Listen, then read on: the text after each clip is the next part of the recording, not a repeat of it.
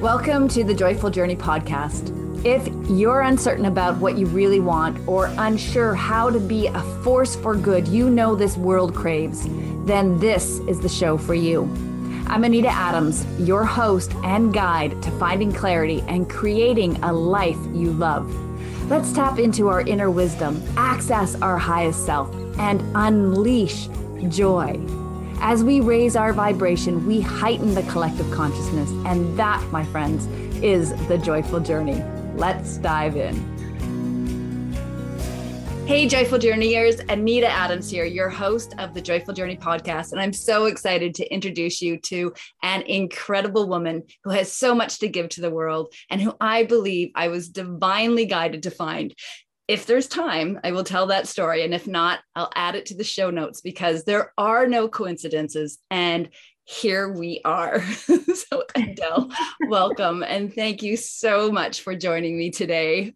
Yes, we'll, we'll leave everybody with a little bit of wondering because it really was whimsical meeting up with Anita again. And I'm so happy to be on her podcast today. So thank so you for asking me. Yeah. And I want to tell people a little bit more about you before we dive in. So Adele is a NLP trainer and how she got to this profession is a fascinating story itself and one we definitely will talk about. Adele is also a homeopathic practitioner, creator and host of the Mind Your Freedom podcast, and owner of a beautiful retreat center in Halfmoon Bay on the Sunshine Coast. Adele is passionate about teaching people to understand the power of the mind and how changing your thinking can change your life. Adele, truly, it's exciting to have you here. I'm so thrilled that we can have this conversation today. So, again, welcome and thank you. Yeah, likewise. It's exciting being on a podcast. It's always fun. it is. I have to admit or tell you that um, when when we first met up and you told me that you are an NLP trainer, I just politely nodded my head because I was too embarrassed to admit that I didn't really know what that was. I have since done my homework and I understand it better. However, there may be some people listening that don't really know what NLP is and exactly what you do. So, would you dive in and, and share a little bit more with us about what that is? Sure. So, NLP is an acronym that's Neuro Linguistics Programming. And it was developed in the 70s by a very large group of individuals who came from different fields of study. So, neurology, psychology, cybernetics, systems study, or systems theory and programming. So they began to discover that the brain actually worked in systems and programs. And as business people, we understand we want that kind of stuff, keeps us organized.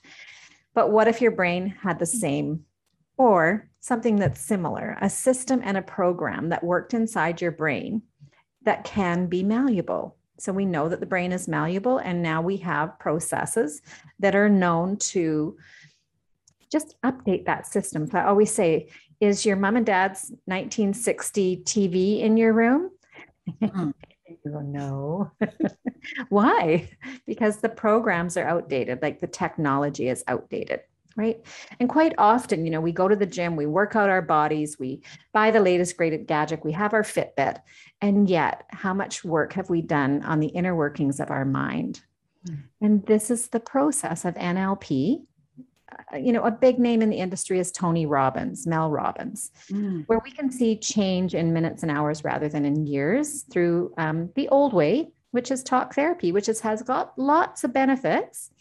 But quite often it really means that you have to dig in, get down into the muck and work through things. Where NLP, we're working with the, the neurology of the mind, knowing that there's many ways to interrupt a neurological pathway within your brain and that can happen without pain and quickly.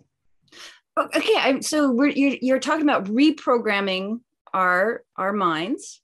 And did you say you can actually do that in minutes? Oftentimes you can. So what i'm going to put in front of the screen is a felt pen that has a cap on it and so when we think about an event in our life that is connected to an emotion, so say that the emotion's on the one side, and on the other, and this is the neural pathway, so the event occurs in here. And if it was traumatic, then you know there might be anxiety or anger or fear, whatever that emotion might be. And that also comes with physiology. So, a certain heart rate, respiration, body temperature. And we understand that a lot through things like depression, where people um, actually have their eyes focused towards the floor. So they don't see a lot of the room. They make take smaller steps. They could shuffle. They have a lower heart rate, lower respiration. They speak slower. They walk slower. So we understand that this is with every emotion that we feel. Not it's not just selective. So what we do now with with neurolinguistics programming is we come through the back door and we can change the physiology. So we already know that our brain is flushing chemicals for whatever we're, we're focused on. So our thoughts create physiology, which is flushed from chemicals within our brain and move through our body through our bloodstream. When they're negative, that, you know, we can just say it's on the side of fear, if you want to call it anxiety, whatever you want to call it. It's usually a negative emotion. On the positive side, it, it can be love, it can be gratitude, it can be many, many things. But really, it's either positive or negative the body is simple that way. So, what we want to do is we want to switch this physiology to something that is not the complete story. Your brain downloaded it in this complete idea. And if we change something, that neural pathway cannot exist in a hmm. changed form because it was created as a complete item. So we go through a process like NLP, and there's other modalities that do the same thing and we can change the physiology either either by changing a negative emotion to a positive emotion. So here's you get the science behind the mm-hmm. power mm-hmm. of gratitude. Or we can change the actual physical physiology heart rate respiration and body temperature. And it's done in a very specific way. So we all know you know the kids are misbehaving. You send them outside to play and they're happy. But when they come back in the house they can misbehave again. So different and and you know some people will say well one of the processes do, do people understand the world through the differences that they can see or through the similarities that they recognize? Oh you can see my one of my programs through my language that i use it, it shows up every single time and this is part of the work that i do. But uh, um, you know we do it in a very specific way. So we occupy a lot of brain power. So if, if you want to think like your computer and say, okay, we're dominating the RAM, you're running Adobe software and Facebook at the same time, and your computer can't do very much else, right? So the the brain can be said to, you know, be dominated as well, whether we're focusing on something negative within our lives and so we fail to see the joy we fail to find the the uh, outlook that we want in life. And therefore, our, our entire world kind of looks a bit dark. Mm-hmm. Where we change our thought to something more directed while we're doing a line dance, let's say, we're changing the heart rate, respiration, and body temperature while refocusing the mind away from the problem. And those two things together, simplistically, are the way that we can allow that neural pathway to collapse. And it kind of shows up like a blank mind in your page. You logically, reasonably, intellectually know that this event existed, but it's no longer polarized with that negative emotion. So then you're able to move forward in life and find, you know, the resources that you learned through a difficult situation and access them there's so much there to unpack, um, and I, I want to dive into it. Uh, first, though, I think this is a nice little transition to share your personal story that led you to pursue the path, this this profession that you are now on. Do you want to? Can you share that with us? Sure, sure, absolutely. When I was 27, I was in a plane crash. The small plane that I was a passenger passenger in crashed and flipped in water, and it was immediately submerged in water, and I began to drown. So step back a little bit, imagine a perfect sunny day when hmm. everything's okay. and then life happens. the pilot had said he wanted to go and do a skip and go off the river below. And that meant that he was going to go down, just like skipping a stone off the surface of some flat water. He was going to skip the pontoons across the river and then scoot back up into the sky. But human failure, he had left the landing gear down. So when oh. that plane made contact with the water, it flipped from nose to tail. and it flipped really, really fast. So our brain functions at a super high level, faster than a rocket going to the moon. My my brain registered that the pilot was going under. He was sitting in front of me, and I went to take a breath of air, and my mouth filled with water. Oh, so wow. then I was upside down. The plane was full of water. Um, my mouth was full of water. It was dark. It was black. It was confusing. Gravity was pulling me in the wrong direction. There were things in the cabin that were bouncing against my body. The plane was spinning in the current and traveling down the river at a, a you know a pretty good speed. It was all very um, confusing. And the first thing I tried to do was push. What do you mean? Push. You try to push like with my feet on the floor of the cabin. Oh. I try to just like push my body out, and you can imagine just you know pushing against something and then noticing that you're you're so constrained because you've got a three point harness that is just holding you firm to that seat and i had because it was an amphibious small plane we were also wearing life jackets so all of those cords in the commotion of the flip and the water had wrapped around the three point harness and everything was tangled. And i couldn't find the release. You know you always hear the airline stewardess saying take the buckle. But at that time you have to find it right? So you can you know look around your waist and try to find that bulk of where that that clasp was. And i just couldn't find it. And within a short time, you can imagine how long you can hold your breath. I began to feel that tingling sensation in my arms and in my legs. And I'd been a lifeguard for many years, so I knew that sensation meant that I was running short on oxygen and that I needed to get out of the plane. But what was going through my brain was I can't get out. I can't get out. I can't find the three point harness. And at that point, my my body actually if you want to philosophically say separated from itself because I remember watching a picture of myself upside down and I had really long hair at the time. And you know what it looks like when it's floating in the water, mm-hmm. right? And it's so I have this image of myself upside down in this plane with this hair just moving through the the current. And it was rather peaceful where I was. I wasn't concerned with this person's welfare. I was more just an observer at this point. And at this point, my eye, my um, mind began to flash my life in front of my eyes. Mm. So, you know, I'd heard at some point before this, or maybe after this, that it doesn't happen. And I'm, I've talked to many people who've had near death experiences, and it happened to all of them. So I'm not sure um, when or why the difference is, but I had um, this amazing movie from my life, from the moment of my birth all the way through my uh, life. And, and then it gave me a preview of what would happen if I were to die. And that was a gift of watching the RCMP officers, our local police force, walking through my parents' front yard and up their big red brick steps and knocking on that old door. And I could see my parents answering the door. I didn't hear their conversation, but I watched the conversation unfold through their expressions changing. And that was first confusion to acknowledgement. And then it turned into um, full blown grief. And my mom uh, collapsed to the floor. She covered her hands over her head and she screamed. And she screamed, really loud inside my head, just in this vision that I was having. But that was enough. It shocked me. It snapped me back into my reality that I was upside down, drowning in a plane that had crashed and overturned in water.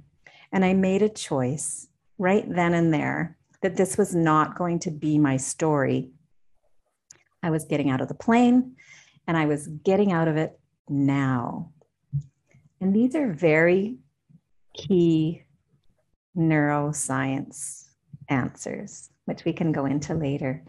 But what happened with the result of me making a very specific choice in a very specific way is all of those images that had flashed forward in time began to flash in reverse. And they went back through I don't know, millions, how, many billions of moments in life.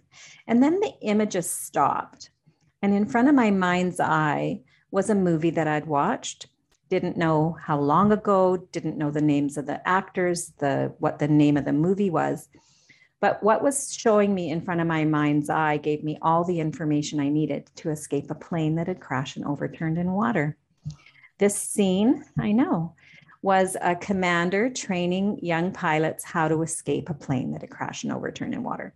And I followed the script and I escaped the plane.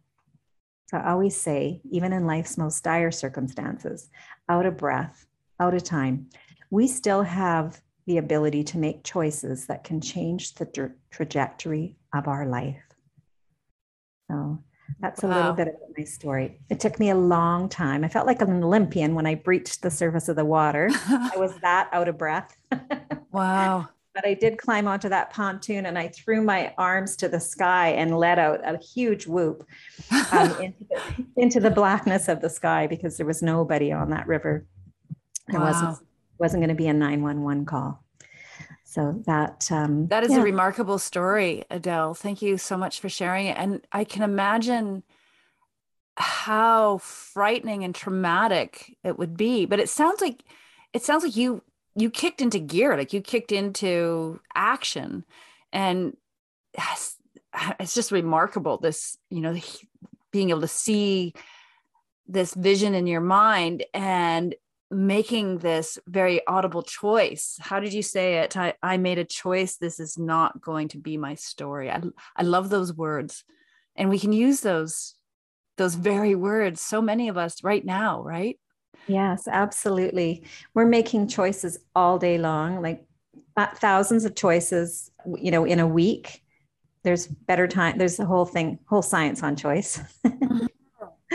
But um you know when we when we have these significant events in our life and you had said fear fear wasn't part of my story wasn't part of my picture. I was very comfortable in the water and i think that was part of many of the you know round pegs that went into the round holes to successfully you know the outcome mm. the, the mm. outcome of my survival and and we often are stopped by fear and when we think of the detriment that fear does for us, sure, keep your, ha- your hand away from a hot stove. And yet, um, when we're going to pursue our dreams or to make a choice that really matters in life, it's not always helpful mm-hmm. unless we're talking something that is, you know, walking down a back alley in Afghanistan. Then, of course, fear is a powerful and, you know, helpful tool, but mm-hmm. not every day in the lives that we lead. Yeah, absolutely. You know, it's it's interesting, um, and I, I, shared this in another episode recently uh, about um, realizing my own self-limiting beliefs on on stuff around fear. So, um, as you know, I did this kayaking trip this this summer, and just a year ago, I had said that I would never, ever, ever, ever, ever get into a single seat kayak and paddle on my own on a on on a trip and then it was on this trip that I realized here I am. You know, we'd already gone 300 kilometers by this time, you know, and it was like day 20 something in this trip. And I'm like, wow, you know, I'm doing this. And what was what was really interesting for me actually in the moment, not not so much that wow, I'm here I am, although that was that was really incredible. It was more the realization that wow, I told myself a year ago that I would I could never do this. I didn't I just didn't even I didn't believe I could do something like like this. And I started to wonder, well, what else am I telling myself I'm not capable of? Mm-hmm. And I think sometimes we say things and we act in a way and we don't even realize the language we're using that is putting the lid on our potential. And I, I feel like that's what I'm hearing you talk about. Am yeah. I is, is that what you do is Our, help lift the lid off and identify the words and the language and the beliefs so we can see and feel and believe that potential in ourselves in a lot of ways yes and then take it a step further and actually change the programming because we have these mechanisms mechanisms inside our head that we've used over and over and over. And, you know, people always say, well, what happens if it doesn't work? Well, what happens if it does? Yeah. you know, what happens if, if it goes like to the moon? Yeah. So we've stopped ourselves from the fear you know maybe we have a 9 to 5 job that pays the bills and the, you know the paycheck comes into the bank account every 2 weeks and it does something but maybe it doesn't fill our heart or for whatever reason you want to go out on your own or make a change and they like but what happens if it doesn't work and i say well what happens if it does mm-hmm. even even better what if it's wilder than you you could ever imagine and go there yeah. and see how that changes the story. But yeah. it is in the words, you know. Earlier today, you said, I think I'll try to do something. I just, I say, just remove the word try. Repeat that same sentence without the word try. And it's powerful. So interesting. It's awareness, isn't it? You have to be aware of that, that language, constantly being aware of it. Um, I think you know that I um, I te- teach people how to tap into their inner wisdom so they can find that clarity about who they choose to be and the life they choose to have. And I, I really believe when you do that successfully, you unleash a great joy. A big obstacle that I believe many people face in creating that life and creating that person that they want to believe or be is that their belief, their belief in themselves that they can be that piece, that person, and they can have that life that they they really want. And so how do you really get past those self-limiting beliefs how do you do that that reprogramming to that changes some of those beliefs that are so deeply ingrained you know like i i had the belief for a very very very long time that um, i wasn't smart enough and you know like i can point fingers you know my father was very um, he would he would talk down to me and tell me I was stupid and just all sorts of stuff. And and you know, I I, I share that not to you know evoke any pity because I I don't I believe I am who I am today largely because of my parents and I love who I am I am today. Um, however, it did take a long time for me to come around to believe that yeah you know Anita you are smart you're really smart and you've got a lot to offer.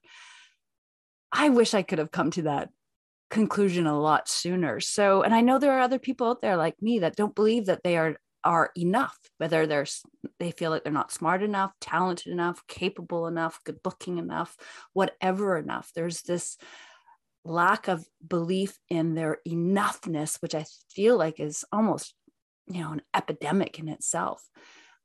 How do we get past that? How can do you have mm-hmm. any tips that we you can share with us that will help? Sure. Yeah. So our brains develop similar to we we develop physically, right? It's easy to see we develop physically we you know we go from an infant to a little child that begins to sit up and then stands and then takes that first step. So we watch the development you know the child says their first word and then they they tell a lie and we're like yay they told a lie. It's a psychological development. But throughout this if we look at someone like maslow's hierarchy of needs safety, survival, securities in the first two years, love and belonging, meaning that we live within a tribe that usually looks like us and talks like us. And that's that's what we know. And then as teenagers, we start to move out into the world. And this is when our self-esteem and self-worth begin to develop. We expand our horizons. We maybe look at different religions. We maybe have a friend that doesn't have the same skin tone as us. And this allows us to expand our understanding. But within this time, our brain is still underdeveloped. An adult um, of the age about 25 has a fully functioning neocortex. And before that, it's in the developmental stage. So I always use my younger self here. this is Charlotte. it was a little a little doll that's uh, what, what maybe five inches tall with with um, orange hair. yeah. this is Charlotte. yeah, it's an A. I've had her since I was probably two. But okay. Charlotte isn't less intelligent. She's just younger. So she hasn't got the life experience to process events that are happening in her life. And understanding, we talked, you talked about um, a metaphysical word called ontology. Who am I going to be as I move through life? And so there's a few moving parts here that I'd like to pull together awesome. and the obstacle, of course. So when when Charlotte is, you know, coming up through through life and somebody says something mean to her that makes her feel bad about herself, that becomes a neural pathway within her brain. Mm. And neural like neural pathways and memories, if we want to call them that, are filed according to emotion. So imagine going into a library inside your mind, and the first row is all fear. I was afraid. I got, you know, I didn't know how to do this. This frightened me. The next one is anxiety. The next one is whatever it might be. And, and where is love and where is a sense of well being and security and all of that? It could be farther down the line. So the emotions that are that are activated more often are going to be front and center in this person's psychology. So when we say, Who do I want to be? Well, all of those memories are in there, defined by someone else who might have said something cruel. So if it's defined by, I'm not good enough, or you know i i don't know enough i'm i'm not smart i'm not pretty whatever we want to say then those emotions are there and that's what's running these programs. And it's almost, how would I explain? Um, you know, I always say if you haven't used it in a while, it's like a cow trail. If you use it more often, it becomes, you know, a, a dirt road. And if you use it all the time, it's a four lane highway with lights. you can go really, really fast. The brain will tell you, it will identify which brain you're in by how fast the answer came. mm-hmm. so it came really, really fast, it's subconscious and you're probably reacting versus the thoughtful, you know, literary, reasonable, rational brain, latest, greatest invention of mankind, but it's also the slow thinker is not in play. And this is where we learn things. So there's different ways for us to overcome things like a negative emotion. First thing is awareness. Awareness is the gate way to neuroplasticity. So once we have an awareness that there's something here that I want to attend to, we have 42 days of that sitting in our neocortex where we can reason and rationalize with it. And this is a little bit of the, the slow way of doing things. What I would do is I say, Oh, I have a problem. Let's take care of it. Let's take care of it with the latest technology. But getting back to here's a you know someone who has a certain belief in them themselves that they don't have the knowledge or the capacity to do something. And then you have the ability to be who you want to be through choice, through uh, your education for what you focus on, uh, where your heart resides, where your values lie. And so that that word is ontology. So, who am I going to be as I move through life? And when we choose something greater than ourselves, then that in itself has its own energy. So, for example, if you look at kinesiology, you know, if you follow David R. Hawkins' Power versus Force, I the I, he's got tons of books.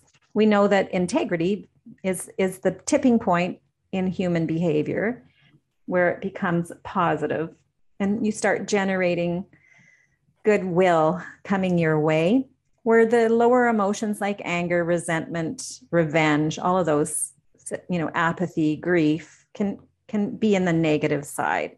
And then you're also attracting that which you know you don't want to stay there for long.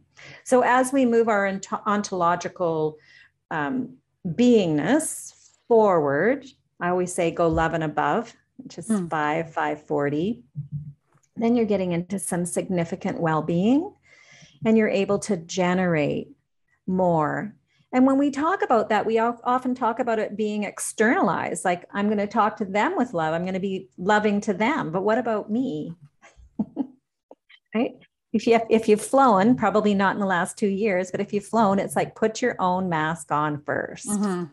right so as women, we are givers and nurturers, and we often give, in, give until it hurts. And, and then you see the collapse state of someone who has been overtaxed and, and just feels a bit run down. So, you know, there is some old science, and I forget who actually quoted this one, which is we set the bar.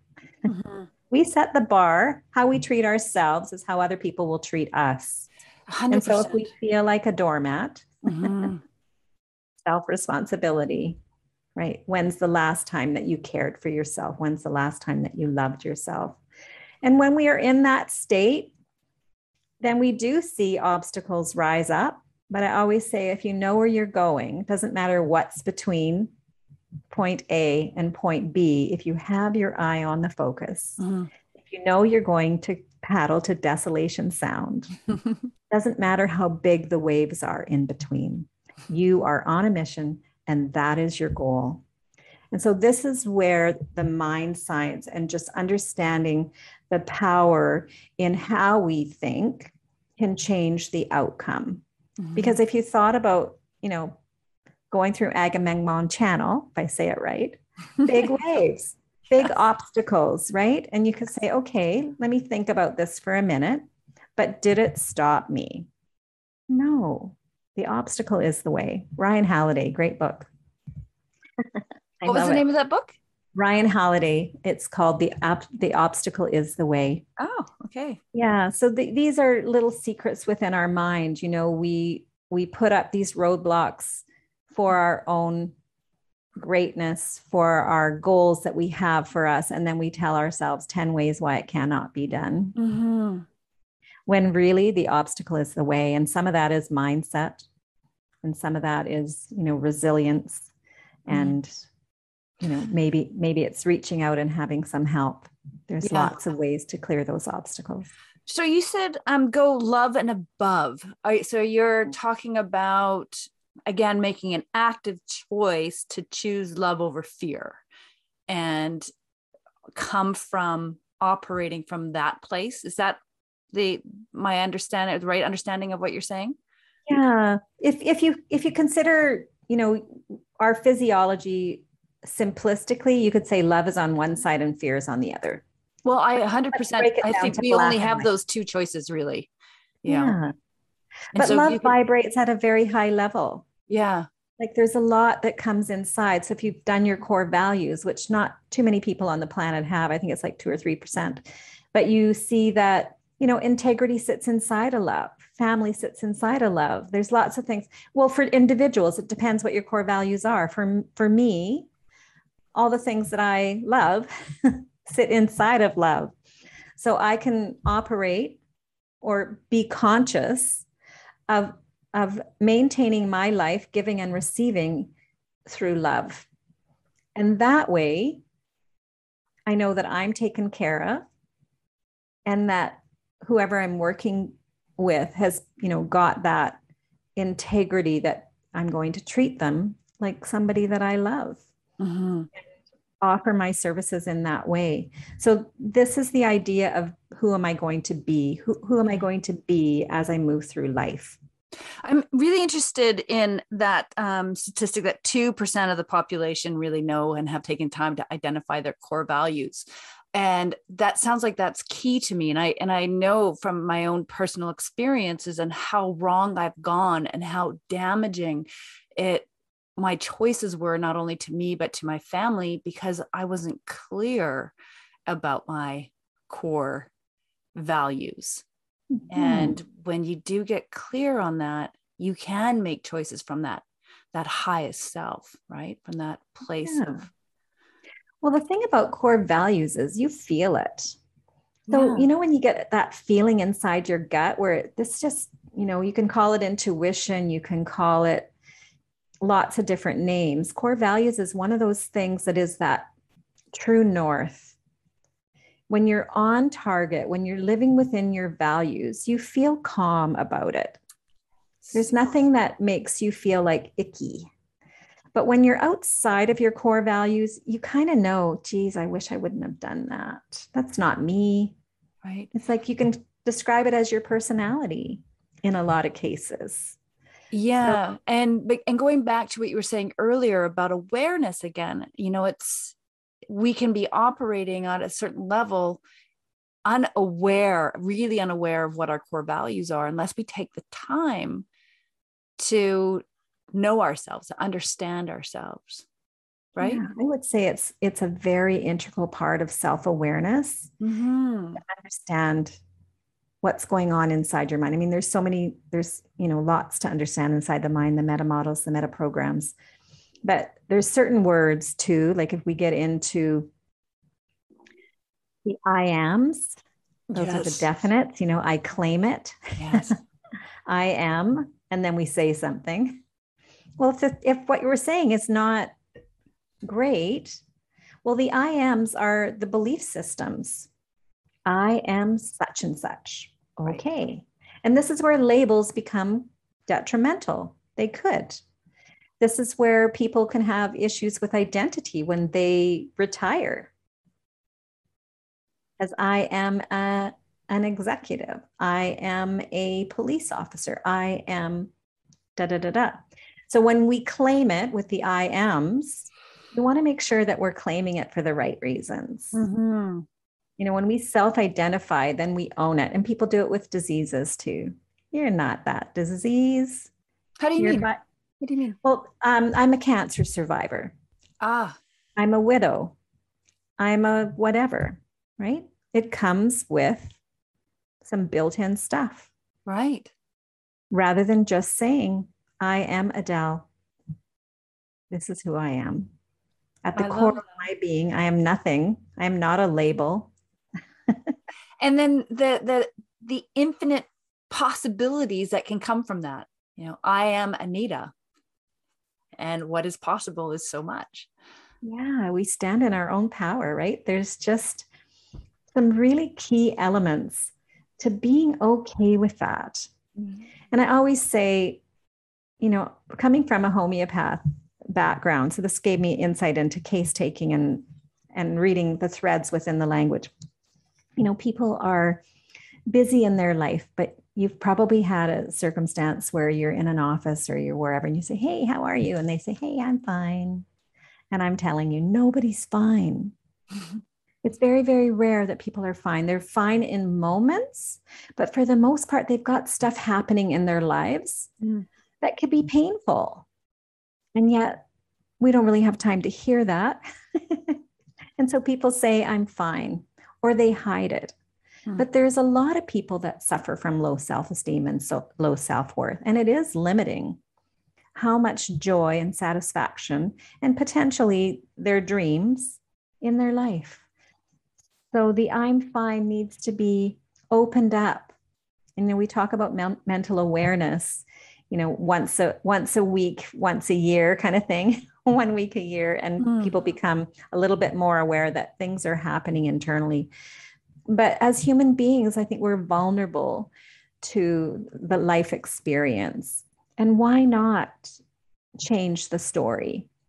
Why, if if you're not happy, why continue? And I'm not saying change your life, you know, wherever you go, there you are. So, you know, we get the midnight midlife crisis, which is something that we we talk about it, we we hear it. People reach a certain age and they buy a sports car or you know change professions change the location of where they live buy a bigger house. And wherever you go there you are. You're still back in your own dissatisfaction.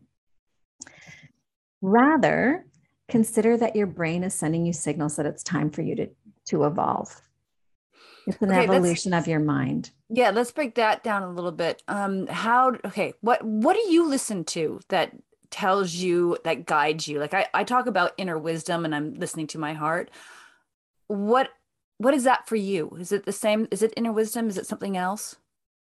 Well, I I um, listen to Charlotte for as few little little as I can. So being aware that Charlotte is not me. This could be my younger self. This could be somebody that gave you know gave me some bad information when I was younger and didn't know how to process it. So the voice inside the head is not you. so learning to, how to hush that voice. Right, the inner critic or the the, The inner the critic, yeah. sure. I call it like the nasty DJ, DJ or something like that. you know, that's running these records repeatedly right. And they're really worn out and it's just they they have to go. But awareness that the voice is coming up. And a really good way to quiet the voice is to acknowledge it. Hmm. That's why she has a name. So then oh. I externalize the voice. The voice is not mine, it's Charlotte's voice. And Charlotte is afraid of something. And I'm just going to say, Charlotte, I've got this. Thanks. Thanks for sending me a warning, but it's okay. Right. Because Charlotte really just wants to protect you. She's not coming at it from any um, evil intent. It's simply she wants to protect you. She's afraid. Mm. And if it's a self-limiting belief, then it can be more destructive, right? Yeah. Than than just a simple, you know, the childish voice inside your head that just wants to make sure. I mean, there there are different parts of us that are being fired up like with fear. You know, it's mm-hmm. a very uh, primal, primal uh, energy within our systems.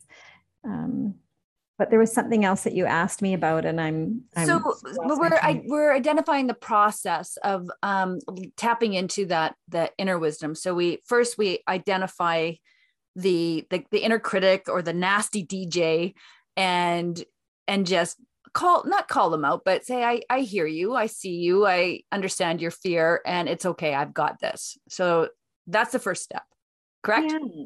and then from well, there where do you go well, I go to the words that I used. I break them down. So if it's a negative word, I, I flip it to a positive word. Oh. If it's not, if it's a force word versus a power word, then I flip it to a power word. There's certain words that don't work within the brain the don'ts, the can'ts, the tries. Your brain doesn't know what to do with it because it doesn't have a direction. Huh. Don't, don't, can't, and try. Yeah, if you say all, don't be late. Yeah, yeah. I can't the brain lot just loses the if you say do not be late, it's different. But the don't, they don't your brain doesn't quite know what to do with that. I don't know why, but it's said that the brain drops the apostrophe T and it becomes do that.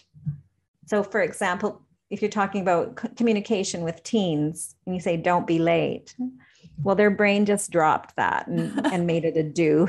do be late. Yeah. that explains so much. yeah. So you can turn things around and say, well, I don't have to tell you what time to be home because you already know. And, and then it becomes self responsibility. I, I was told that no is a word we should keep out of our vocabulary as well because um, it's a negative. Could we, should we turn that into you already understand? It feels a little bit forced doing that truthfully but well there's there's certain phrases that drop resistance of the neocortex. So people want their own autonomy. This brain here is always you know wanting a better way of doing things finding a better way of doing things. So it questions everything there's certain phrases that drop resistance so i always say if you want to talk to your teen talk to their subconscious brain don't go through the neocortex so one, one of the phrases you could say was, well, I don't really have to tell you that because you already know. So then the brain feels relaxed because, oh, I don't have to really listen to this because I already know it. But mm-hmm. the subconscious brain is downloading every single thing that it's ever seen, smelled, tasted, heard, or felt emotionally and kinesthetically. So the message is going in regardless of what your if your brain is your your teen's brain is being tuned out. The mm-hmm. ears never sleep, and you know that as a mother. Mm-hmm. everything's going in. Yes. But um, this back to this awareness piece, uh, recognizing that the words that you use actually mean something inside the brain. Like mm-hmm. the I can't, if I would have said I can't get out of the plane, there is absolutely no way that my brain would have sourced the information that I needed because I told my brain that it couldn't be done. Ah. So I've shut off the wisdom to that brain. Right. Where if I asked specifically, so in the now, um, a concise, I always say, talk to your subconscious brain like you would talk to a two year old, and then you'll get the magic. So I'm getting out of the plane, I'm getting out of it now. So present tense, very direct and concise. So this is where the clarity of what you were asking for really matters. Yeah. You know, we, we hear these old sayings be careful what you're asked for. Yeah. Because you might just get it. Might just get it. You've got to be thoughtful. Um, so this makes me think about some. Uh, I've been sharing some posts on my social media about manifesting and mm. yeah. you know the power of asking um, are putting it out to the universe with clarity and again making it a choice not a want. You know like i talk about wanting. We do we need to get clear about what it is that we want.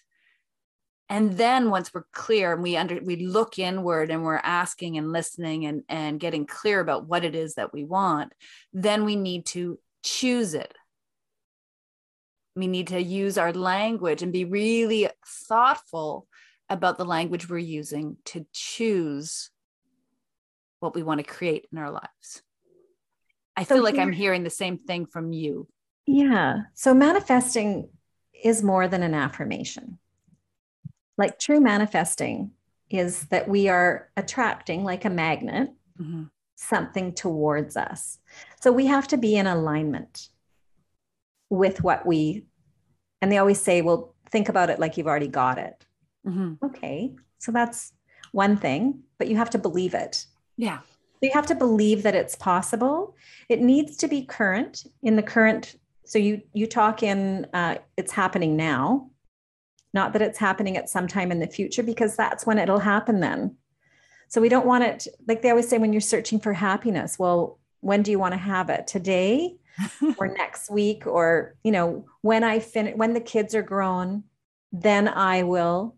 Yeah. When I finish university, then when I do this, then when I get on vacation, then you know we we put off things mm. until the future so the clarity of what we want needs to be aligned with who we are so our ontology the conciseness of how we ask it needs to be present day in the present now we need to have the belief system that it exists for us already. Uh, and and these are these are really key. So i'll give you an example. Someone is on a diet. Till the end of time there will be diets. Mm. people want to lose weight. We'll find out why they want to lose weight for starters. So the neocortex is great has a lot of willpower until you're hungry angry lonely or tired so how often does that happen in the day and then willpower fails and your subconscious brain comes into effect and what happens if your subconscious brain has a belief system that you're fat? I'm going to say that you're going to eat the Twinkie. Hmm. How hard you want to lose weight, if you believe in your heart of hearts that you're fat, then the diet at some point will most likely fail. So these are the key elements to, you know, being aligned with what you want. Mm-hmm. If you think it's possible, then you have to also believe that it's possible. And you have to believe that it's possible now. Now. Yeah. Not mm. someday. Yeah. And where it shows up, it shows up in the language. So, for example, someone comes into an office building and their friend says, You look great today. And she said, I changed three times. I thought I was fat.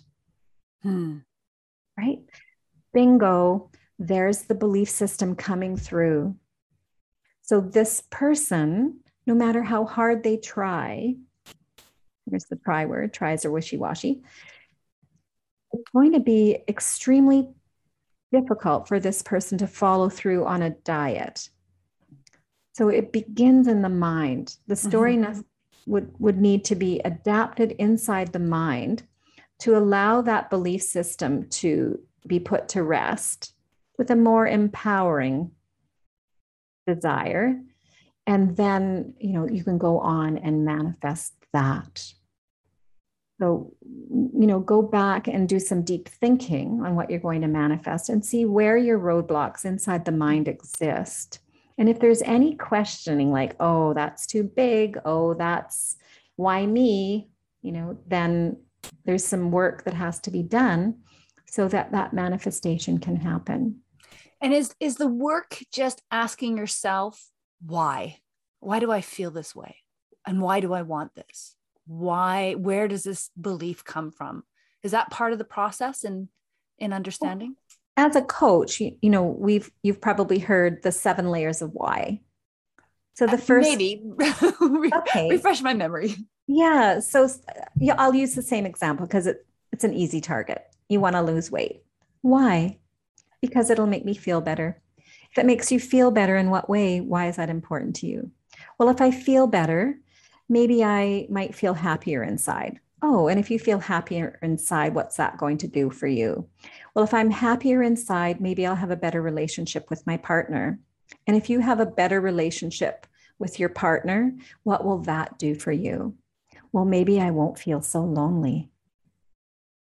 Not about losing weight. Huh. It's about yeah. not wanting to so when lonely. we when we deal with when, when we work on the surface, mm. you know, that's we're we're sweeping washing the floor without water, right? Mm. If you imagine a big pail of water and you're going to throw it on the floor and think your floor is clean, that's the results of working on the surface, right? We might want to get get into the the dirtiness and at least have a mop or have a scrub and put a little bit of soap in the water and and get in there. And it doesn't have to be hard. So, you know, the way I'm saying it, you know, using that example might seem that, oh, this is going to be painful. And it really isn't. What, mm. what it is is is joyful. I just did a little exercise with one of my new clients yesterday, and it's one that I do quite um, easily because it only takes a few minutes. And um, I could do it as long as nobody's driving a moving vehicle because you know we change, we alter our our brainwave. Yeah. But um, you know, if you want to remove a food group from your diet, you can do it quite easily, and it doesn't have to be hard. And then I, you know, I asked them to do a follow up, and this this woman was um, at an event, and somebody offered her a donut, which was her food group that she asked to remove, and she was like, "It was so interesting." She said, "I just, I never even thought about taking it at all." I just had to tell you, it was just like it wasn't even in my mind that I would ever take a donut. And, and this is the simplicity of, of reworking those neural pathways. We just change it so the brain makes a different choice. Can you walk us through that little exercise that you did with your sure. client? Okay. Sure. So I'll say the little disclaimer: never op- never listen to these um, instructions or an NLP session or anything like that when you're driving or operating a moving vehicle, because we're actually changing the brainwave that we're in. So I would set set up a state of relaxation. So usually that can be done by drawing attention towards our breath. So we just notice what it feels like to breathe, and you can have your eyes opened or closed, your choice, and simply draw the air deep in through your nostrils. And just feel the volume of it move down your esophagus and into your chest. And then naturally, your chest expands and relaxes. But if you were to watch that oxygen move in through your body, you would notice that it goes from your lungs into your heart, into your arteries, and flows down all of your extremities, your lower intestine. And from there, it flows out into little capillaries that reach every cell of your body. And imagine this pulsing, this natural energy that we receive and let go of thousands of times a day. Imagine now as you pull the air in through your nose, it moves all the way down through your body, through your throat, your chest cavity, reproductive organs, pelvis, thighs, knees, calves, ankles, feet. And this time, we're going to allow it to flow out through the soles of our feet. And just watch that visual as the air moves down your body, flowing out through your feet, the soles of your feet. And then it just naturally rises back up again, passing up on the outside of your body and coming back in through your crown. And now watch as that air circulates, becoming very bright and light, filling your body with this bright white light, bringing in a sense of calm and peace. As it expands outward through every cell of your body, through your skin, and outward like a protective layer from you and the outside world. And now I'd like you to imagine pulling your focus into your mind. Something, a food item that's not serving you. Maybe it's a piece of junk food, whatever it might be. You would like to remove it from your diet. And I'd like you to ask your conscious brain if it's willing to give up this item. And if it is, simply nod.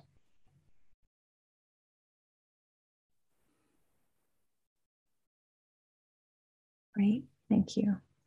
And now we'd like to ask your subconscious brain, knowing that nothing will be lost, this is for your highest good.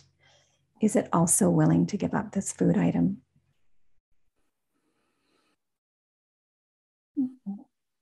Because this is inside our mind, we can do whatever we want. So I'd like to take your right hand and reach inside your thoughts and pull that food item out and have it in the palm of your right hand. So you can really see it, feel it, feel the texture. You can smell the odor. Maybe it's crunchy, maybe it's soft like a marshmallow. Maybe it's hard and crusty. Does it leave residue on your fingers as you hold it? How big is it? Could you take your index finger and draw the perimeter? Is it three dimensional or is it flat? Is it sugary or is it sour? Is it crunchy or is it soft? If you were to put it up to your nose, what did it smell like? If you were to take your tongue and just run your tongue over it, what does it taste like? And maybe your taste buds are engaging. What does it do inside your body with your emotions? Does it create happiness? What is that? Anxiety, guilt, Know everything about this food item the weight of it, the texture, the odor. Does light move through it? Does it reflect or is it dense? Is it solid? And when you have it fully in your mind, simply nod your head. Okay. I'd like you to imagine a tic tac toe board about a foot in front of your face, two horizontal lines with equal vertical lines crossing in the middle. Can you picture that now? Okay, I'd like you to put that food item into one of the squares of the tic tac toe board. Nod when it's done. Great. Now reach inside your mind for something that you would never put in your mouth. Maybe it's those diapers that you changed as a young mother. Maybe it's the green slug that you find in the garden on a wet, moist day. Maybe it's something else, something that you would never put in your mouth. And I'd like you to find that item now. And with your other hand, I'd like you to reach inside your mind and pull it out and put it into the palm of your other hand. So now you have this item in your hand. You can see what it feels like, whether it's sticky, moist, dry. Is it dense? If you were to squeeze it like a marshmallow, or is it tinny? Does it squish? Is it hot? Is it cold? What odor does it have? Pull it up to your nose right now and take a really good whiff. Would you imagine letting your tongue come out of your mouth and licking it? How long is it? How high is it? How wide? Three dimensional or flat? What color? What shape? What odor? What taste? Is there a sound that comes out of it? A vibration or a beat? Is there an emotion that rises up? How heavy is it? When you know it, at its very beingness, simply nod your head and then place it into a different square in the tic tac toe board. Possibly there's residue that's left on your hand that's now left on the tic tac toe board. You can wipe that off. And now you have the tic-tac-toe board that has two squares, one with the food item that you'd like to remove and the other one that contains this item that you would never put in your mouth. So with both hands, I'd like you to reach out and take this item that you would never put in your mouth and I'd like you to drag it, pull it, push it, slide it across the tic-tac-toe board onto this food item that you like. And when it's there, I'd like you to knead it like bread, like dough, like batter. so that it's completely mixed together, forming its own shape, its own color, texture, odor, density. Everything about it has changed.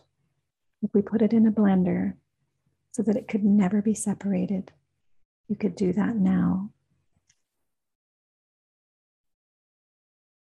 So when it is its own shape, its own color, its own texture, its own smell, own taste, you can open your eyes. There you go. And now you can test yourself. If you were to think of that food item that you wanted, to, that you love to eat, what would you do now? There you go. Don't want it. Yeah. it's very powerful. Holy smokes. Yuck. yeah. But it works and it works for a long time. Like I I did mine on the hard cheesies um, probably about, I don't know, eight or nine years ago. And I have not put one of those things in my mouth. Mm. And when I first did it, it was so powerful that I had to actually turn away from the, the munchy aisle in the grocery store. I couldn't even bear to walk down the aisle and look at that in case my eyes came in contact with it. It was wow, that that's very powerful. Yeah. Well, I'm excited to see how this works for me. So I will uh, I will report back. Yes, please do. It's fun yeah. stuff. Very cool. I I love this kind of conversation. You know, like it just feels like so much is within our own power and I get really really excited about the possibilities, the possibilities of what we can create and do with our lives. So thank you for giving us some some giving me some insights into that. And um, I've got I've got one one more question that I feel we've touched on a little bit, and I feel it's so important is the the awareness piece. Mm. Because you know at the beginning before we recorded i was sharing something with you and i was and i used the word try and you you flagged that you know i want to try something and i didn't even realize that that is I, have heard it before i heard we got to take that word out of our our vocabulary and um yet i i'm still i still obviously i used it and it just kind of surprised me you know so i I want to make that shift. I really want to make the shift from trying to being. So just remove the um really like I'm going to make the shift. I'm making Okay, so there so there was I've another word that I Okay, so two words I used really and trying. But if you put it into the present tense and re and re-say it, just it's happening now, then that's the key. If you say I'm going to do something, it gives your brain an excuse. Gives okay. us excuse. So when we say that we're happening doing now, it, it has to be in the current tense. And this is really important with manifestation, but also for your brain to action. So your brain has immense power. I don't know the terabyte now. I used to think it was 17 terabytes of information between each of our ears. Now it's scientifically proven to be, I'm talking well above that in the hundreds. So we have no idea the immense information that is stored between our ears. If we want to access that and have that as our own universal university, then how we action it is we put it into today. That this is happening now, it's not happening next week. If you have a vision for your future, so this is the power of visualization, then we've put that information into our brain by having the visualization and the planning process. So that is that is a good thing to do because you've you've given the brain information today of what tomorrow looks like. Different from just saying I'm going to try something. So when we when we are manifesting or we're moving towards a goal, it's okay to have that vision in the future as long as it's, you know, timely the put the date in, put the time. It's going to happen by November 12th at 10 a.m. Then we can plan for that. But unless the information has been downloaded into our brain, the the conciseness of that can be waylaid by the language that we use, whether it's self limiting beliefs or things that were specific words that the brain let's let's just say they're slippery. Mm-hmm. the try you're either going to do it or you're not going to do it. The can't is really i don't want to. Mm-hmm. i'm not going to do that. You can say i can't but either you, you will or you won't. Yeah.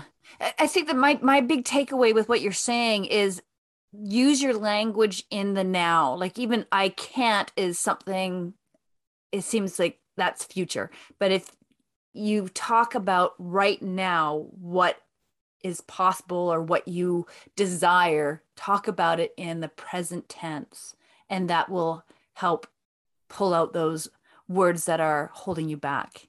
Mm-hmm. That true? Am I, am I, I go back to my plane crash. If I would have said, I really want to get out of the plane soon. Uh-huh. there, there isn't, there isn't that like, right? The define yeah, doesn't work, does it? I really now. want to get out of the plane soon. Right? It's like, it's like now. now. yeah. I choose this yeah. now. Yeah. I love that, Adele. Thank you so much. And that's that's a simple thing we can all start doing now. Mm-hmm. we can do now. Yeah, and start doing like just do it. Okay. The Nike. Nike. It's a very powerful thing. Just do it, right? Just do it. Yes. Yeah. Don't start yeah. doing it. Just do it. Yeah. So we're instead of onset, we're putting it into the now. It's happening.